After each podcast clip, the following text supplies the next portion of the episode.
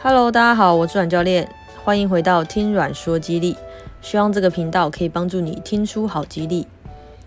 今天要跟大家聊的主题是蛋白质吃太多会不会变胖这件事情。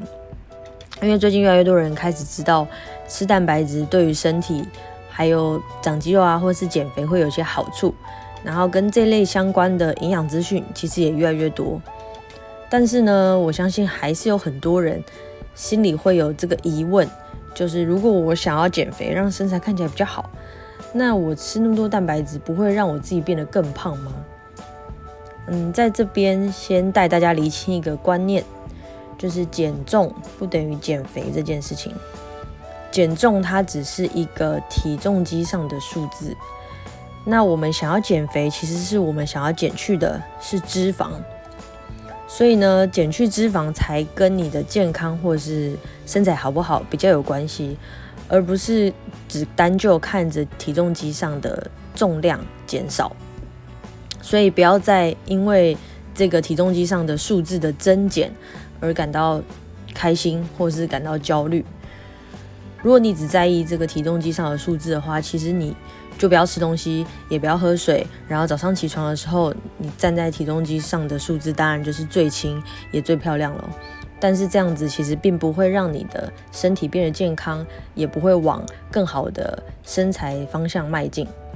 所以，当你的目标其实是想要减脂，让自己变健康的时候，你就要知道肌肉在我们的身体里面扮演着怎样的角色。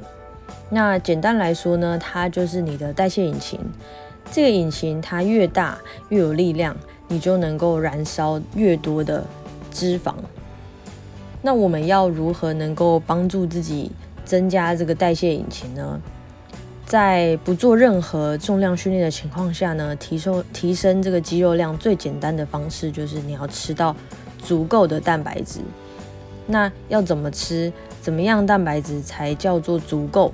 这个部分我在第五集里面有提到，大家可以回去听第五集的内容。那如果听完之后还有什么疑问的话，可以留言或者是传讯息给我。这样。好，那为什么用吃的就能够提升肌肉量呢？这个不是呃随便说说的，这个是有一个研究的。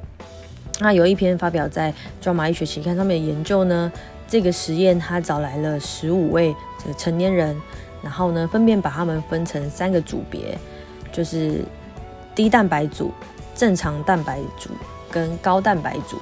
那这这这些人呢，他们都摄取就是每天超过热量需求的百分之四十的餐点，要把它吃完这样。然后还有一个前提就是，他们在这个饮食的过程当中呢，是没有做任何的重量训练。然后结果的发生呢，就是呃，在体重的变化上。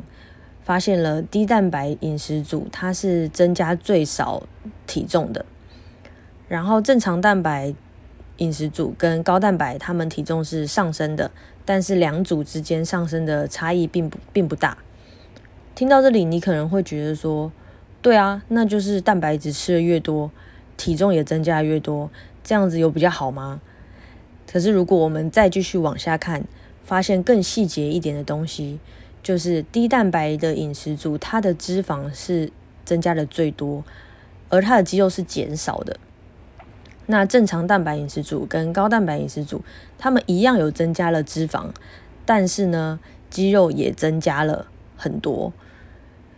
所以呢，最后还发现一件事情，就是这中中正常蛋白饮食组和高蛋白饮食组，因为肌肉增加的关系，因此他们的这个总热量的代谢，就是说你的基础代谢，就是有非常显著的提高。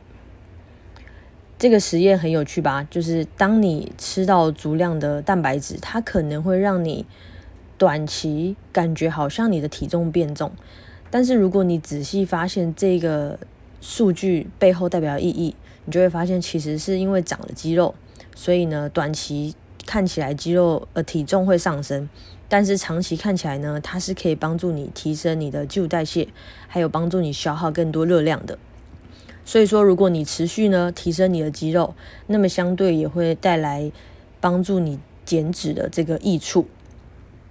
所以，如果说你现在正在尝试着要透过吃来帮助你变得更健康，或是身材变得更好，那你一定要记得你的肌肉量，呃，你的蛋白质摄取要吃得足够，并且要相信你自己这么做一定是在朝正确的方向前进的。只是你需要更多能够帮助你的正确的知识，还有足够的耐心，让你一步一步的继续走下去。那今天的分享就到这边喽，记得按下订阅，就不会错过任何的节目内容。持续锁定这个频道呢，可以让你更安心，也更正确的达到你想要的健康。如果你觉得这一集让你受益良多，也欢迎大家帮忙多多分享给你身边的朋友。有任何关于激励或是健康或是瘦身的问题，都欢迎大家可以留言给我，或是私讯留下你的联络方式以及你方便联络的时间，我会与你联系。希望能够帮助到大家留住肌肉，留住健康。我是阮教练，我们下一集再见喽，拜拜。